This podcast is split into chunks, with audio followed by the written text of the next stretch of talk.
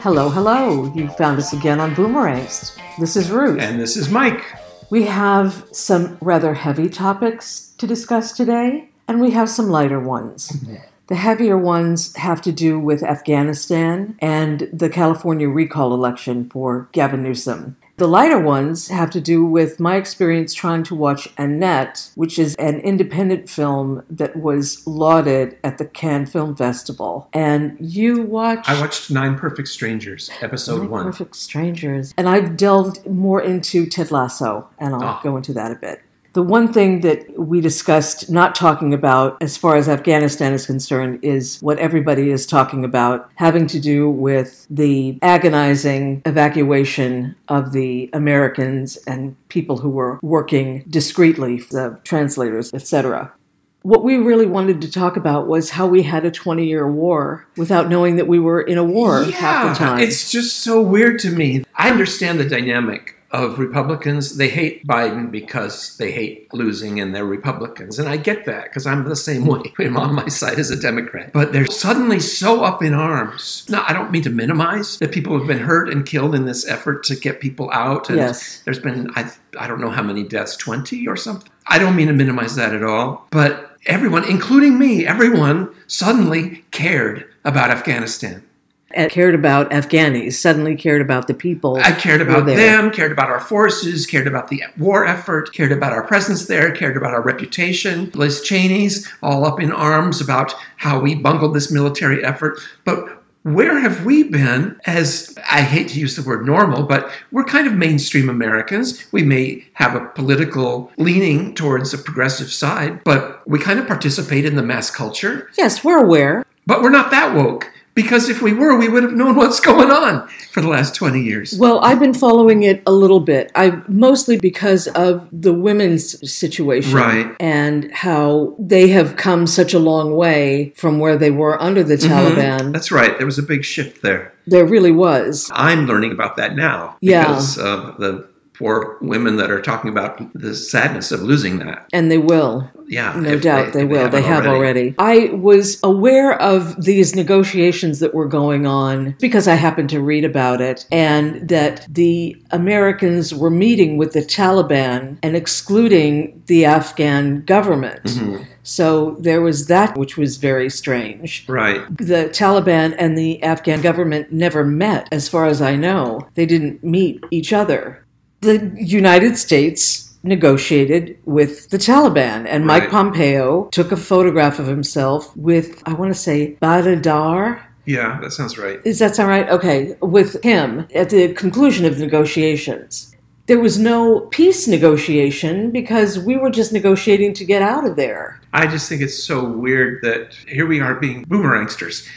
I remember in during Vietnam, that was on the news every night. Every night. In terms of American lives lost, it was Yes. there was much more drama involved, and the draft was that's the big difference. The draft was happening, so it did affect people. Yes. And this one, unfortunately, affected mostly, probably economically disadvantaged people who took to the military as a way to have a career and Yes. a job and a living. And the draft is the key piece of what was missing Right. from this war. If there'd been a draft, this would have ended. It probably wouldn't have even started. And if it started, it would have ended much more quickly because people wouldn't put up with that. They wouldn't, because the way it was categorized, it was sold to us as a war on terror, Right. which is a ridiculous phrase in Right. and of itself, Right. because terror is not a thing, it's a feeling. Right. But we didn't have a war against an actual known enemy. I mean, it was so complicated. We went to war to get Osama bin Laden. hmm We did not get him. But I heard today that the Taliban had agreed to surrender to the Americans in December of 2001. Because I think we went to war in November of 2001. Wow, that was quick. It w- We did. really quick. Because Bush got the authorization from the Mm-hmm. Congress three days after September 11th. Yeah. And we Well, mobilized Mm-hmm. Oh, that's right. And everyone except Barbara Lee voted. everyone except Barbara Lee, Yeah. which is amazing.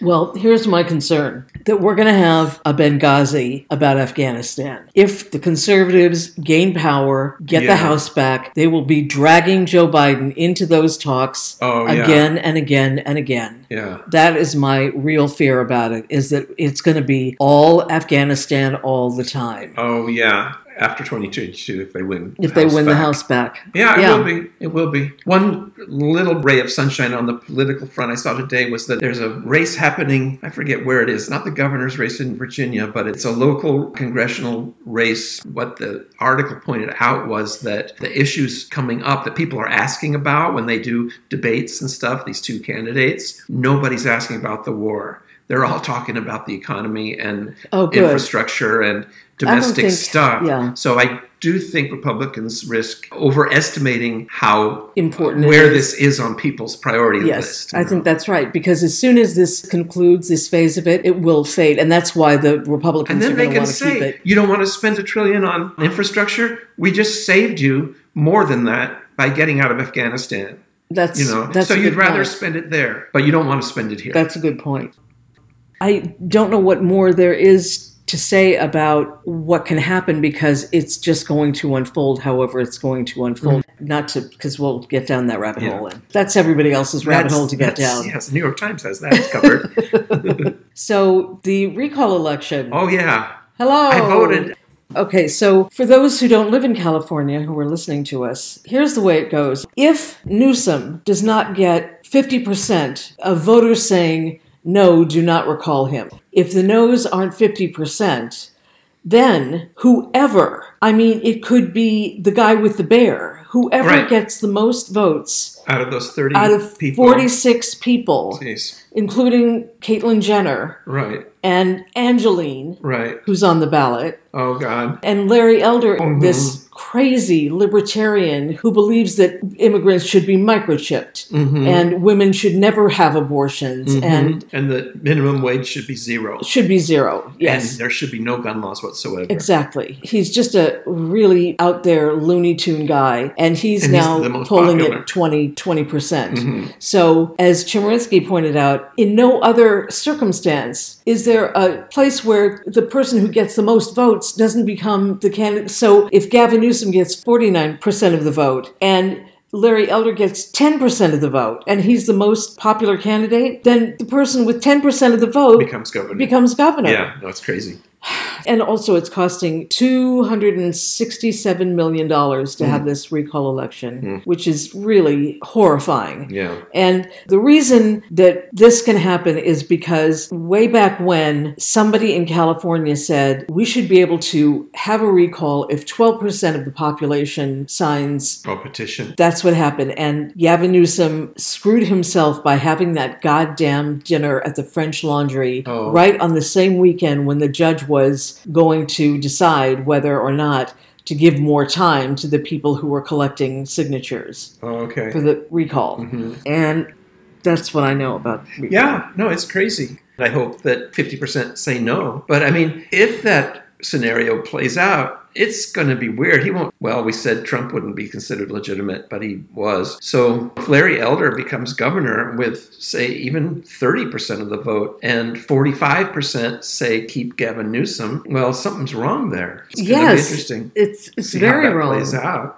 I don't know. I almost feel like make my day, like do it and watch the state fall apart. The only saving grace is that we would then be a year away from the actual election, The next that- one. The, the next election. Yeah. But look at what Trump did in four years. Exactly. And if Dianne Feinstein either wants to follow her husband to become an ambassador somewhere in Yeah. in the world, Yeah. or retires or Right, dies, Right. Elder then could appoint. he could appoint, and then we'd lose Oh. the Senate. Oh God. So it's very dire. oh my God. And we all said Trump couldn't get elected, and he was. Yeah, I know. But maybe at least there we hopefully maybe learned our lesson and people will be mobilized to vote. I think that the concern is the Republicans are very motivated to get out the vote Right. because they want to get rid of Gavin Newsom. And Right. a lot of, you know, a lot of people who voted for Newsom are not that thrilled with him either. I'm not a big fan of his. I think he's been handling COVID really well. Yeah, the homeless situation is Mhm. still horrible and getting worse. And a lot of people think he's just a good looking guy in a suit who's not really doing anything. I think he's shown some leadership skills. I don't think he's been exemplary by any stretch. But because the enthusiasm is on the Republican side, and because Democrats just look at this and say, there's no way a Republican is going to get elected, Right? and they don't understand the numbers. Uh huh. We could lose just by not showing up at the polls. Right. Well, I hope that the Democratic machine in the state is doing what it's supposed to do to mobilize people to vote. Well, thank God there are mail in ballots. That's Yeah. all I can say because everybody will get a ballot right. and they don't have to go to the voting booth Right. and, and show up Right. because I think we would be in even more serious shape Yeah. if that were the case. But Well, Oh, that's crazy. So the, when's the election? Sep- September 14th or yes, something like that? 14th. Yeah. Woo.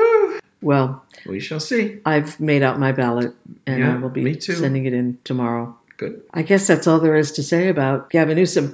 So, did you want to talk about Nine Perfect Strangers? Oh, yeah. They were talking about it on NPR, and so I thought I'd finished White Lotus, so I was ready for something new. I'm not the hugest Nicole Kidman fan, but it sounded kind of interesting. It's a David Kelly thing, and, And it's he on did, Hulu. He did Big Little Lies for HBO. Right. Now, was she involved in that also? She was. She was Yeah. one of the actresses in it, and Okay. Oh. I, she might have been a producer. Okay. It's got a lot that works for me because it's about a wellness retreat in Northern Oh. California. So it, it's like shades Like of Esselen. Esselen. Yeah. It's a little bit like White Lotus in the sense that you meet this little circle of people and they're mostly white people who are coming here and they make the point that it's super expensive.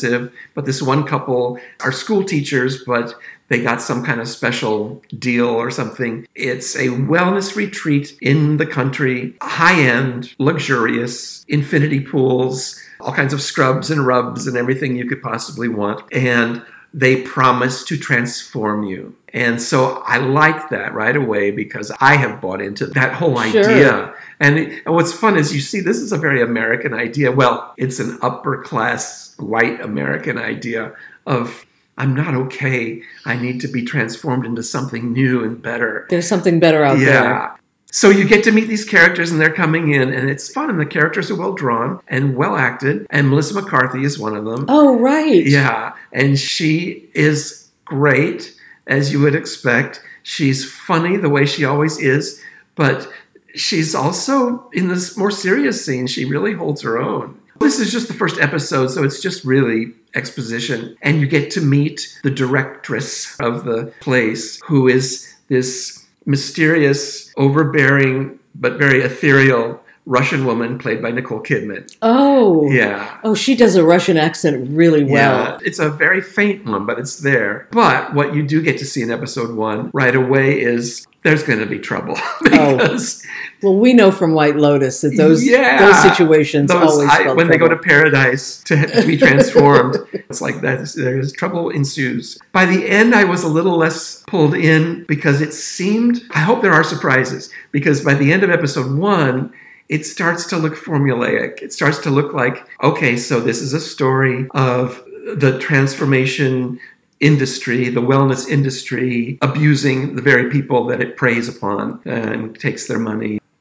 Melissa McCarthy makes a joke or two about S, and we'll see. By the end of the episode, I was less enthused because it seems predictable, but maybe they're making it look predictable on purpose in order to Yeah. set up a surprise later on. David Kelly did an amazing job with Big Little Lies. Yeah. It was so bingeable. Right. and it was only on once a week. He really left you hanging on every episode. I would put my money in his basket, It'll pay off, maybe. but you don't We'll get one see. out of the park every It's single based time. on a book, so, you know, I could Yes. always read the book. and I think it's based on a book that's by the same author of Big Little Lies. Oh, yes, that's true. So maybe that was what drew him to it. Mhm, mhm. Did you watch Big Little Lies? No, oh, it's really, really good. Even though it's now a few seasons old, it really was, boy, it was a nail biter. Okay. And it's a mystery, and Oh. Right. there's, and it's like this idyllic little town in Northern California. Oh, that's what this is like. Oh, Same so thing. same environment. Interesting. I tried to watch something called Annette, a feature film that's an independent by a French director whose name I cannot pronounce. But he got Adam Driver and Marianne Cotillard to be in his movie. And it got so much press because there was one scene where Adam Driver is singing while performing oral sex on Marianne Cotillard. Oh God, he's not singing "Being Alive." I hope.